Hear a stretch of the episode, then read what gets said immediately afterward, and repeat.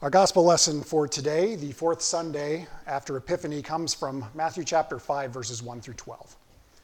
When Jesus saw the crowds, he went up the mountain, and after he sat down, his disciples came to him. And then he began to speak and taught them, saying, Blessed are the poor in spirit, for theirs is the kingdom of heaven. Blessed are those who mourn, for they will be comforted. Blessed are the meek, for they will inherit the earth. Blessed are those who hunger and thirst for righteousness, for they will be filled. Blessed are the merciful, for they will receive mercy. Blessed are the pure in heart, for they will see God. Blessed are the peacemakers, for they will be called children of God. Blessed are those who are persecuted for righteousness' sake, for theirs is the kingdom of heaven. Blessed are you when people revile you and persecute you and utter all kinds of evil against you falsely on my account. Rejoice and be glad, for your reward is great in heaven. For in the same way they persecuted the prophets who were before you. The gospel of the Lord. You may be seated.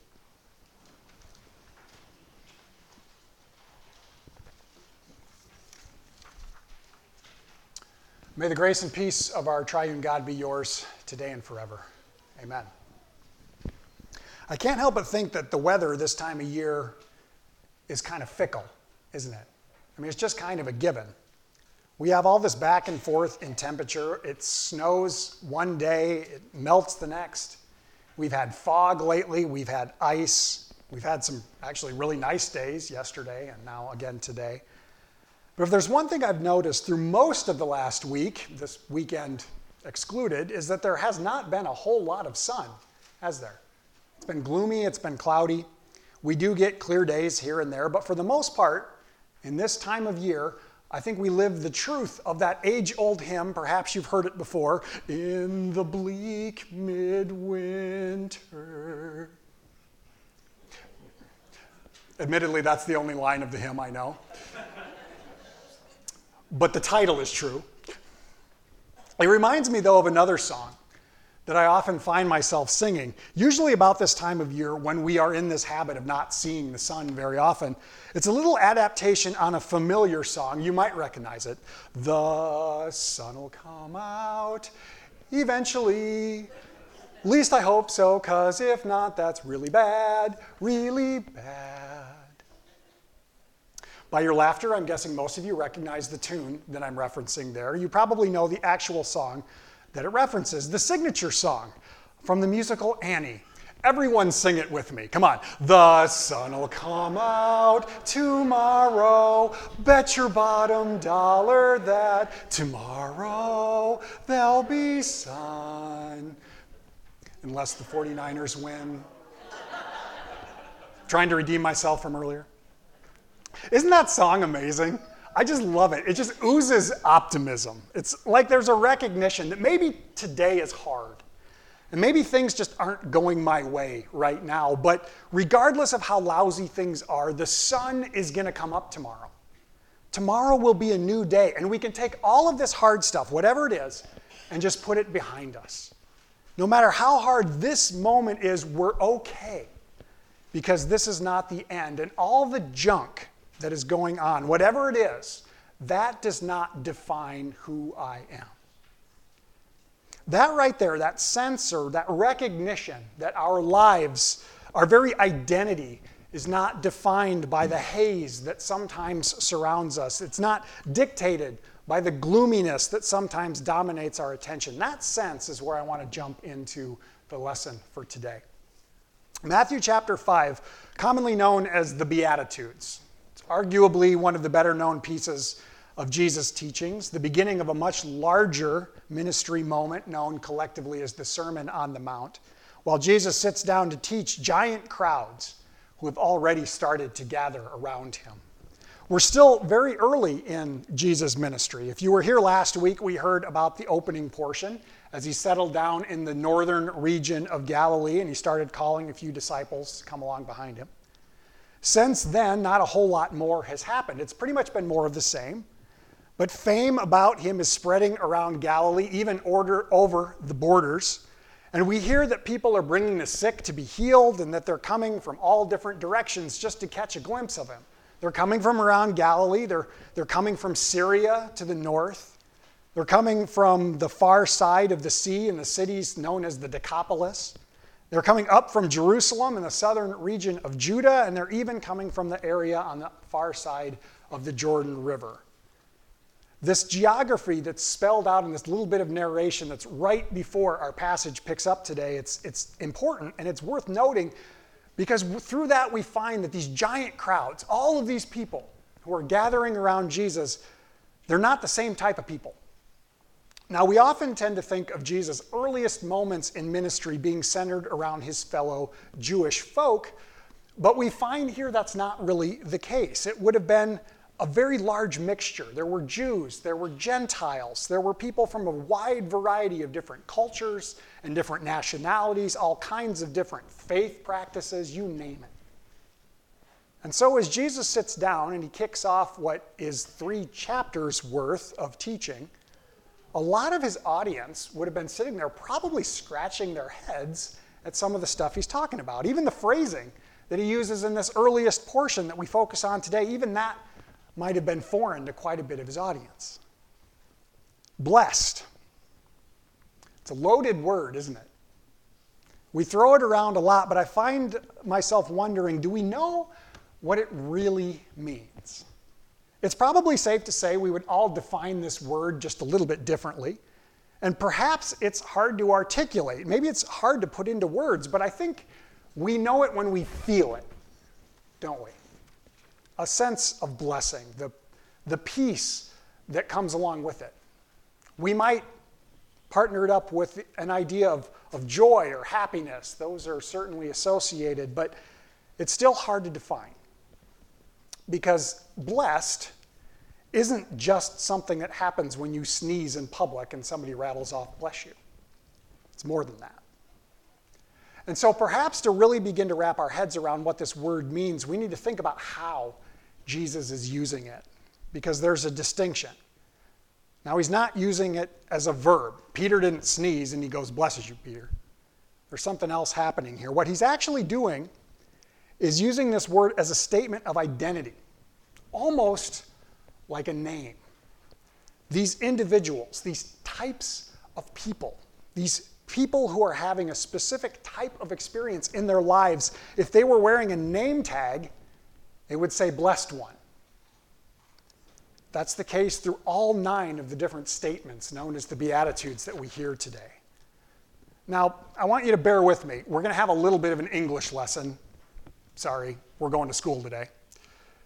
The specific language and tense and the sensibility within the Beatitudes is vital to really understanding what's happening here. For starters, every one of the statements begins the same with that identity, that name that the person embodies right now in the present tense. Blessed are. That same way all the way through. Blessed are the poor in spirit.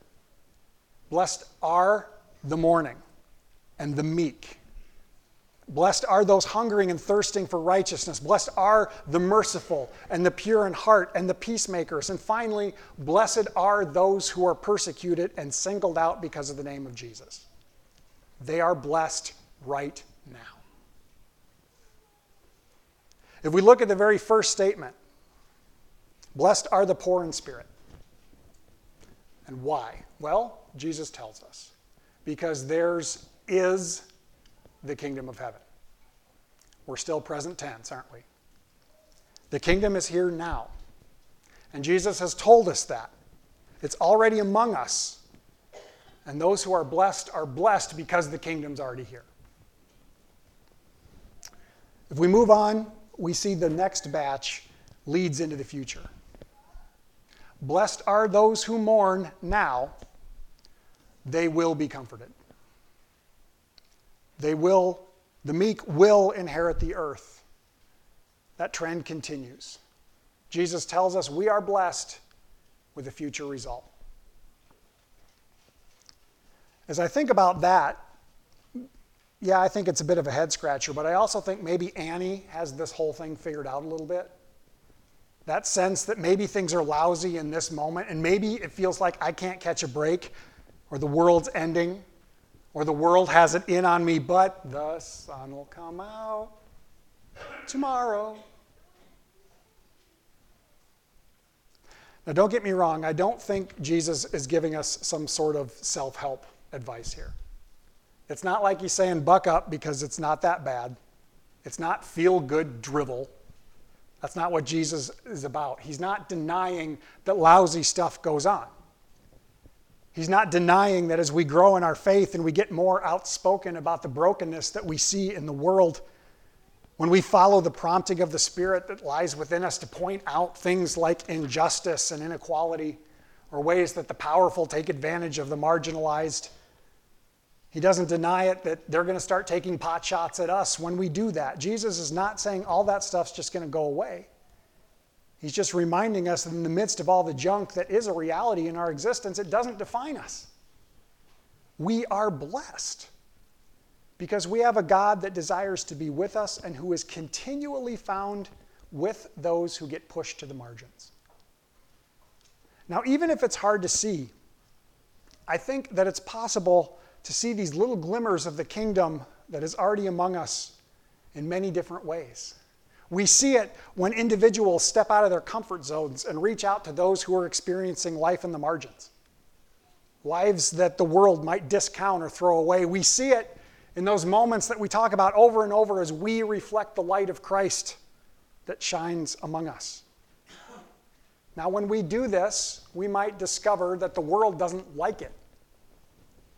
The world might even strike out against those who are willing to live their lives differently, their lives in this way.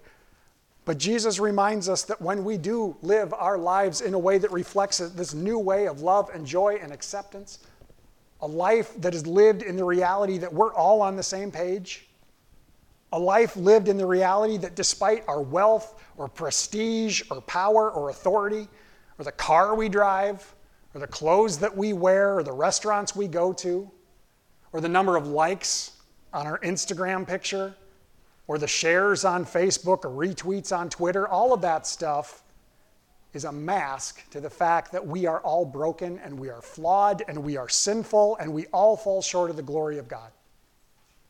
We all fail ourselves, we fail each other, but thanks be to God that God knows that about us. And that's why God took on flesh in the first place, to come near to us in a way that we can see despite that brokenness. God came with us to be with us as one of us so that we can hear him and we can touch him, so we can record his words and teachings, we can remember the miracles, and that when the dark powers of this world chose to lash out against him and tried so hard to snuff out that shining perfect light of Jesus, we profess that not even death could manage that. When we think about that amazing aspect of the gospel, maybe we got to come back around to Annie's song one more time with another little tweak. I imagine Good Friday was pretty gloomy when Jesus died. But God's light will come back on Sunday. Bet your bottom dollar that on Sunday we see the sun. Jesus even hints at that very point today. Blessed are the pure in heart, they will see God. Life's not perfect.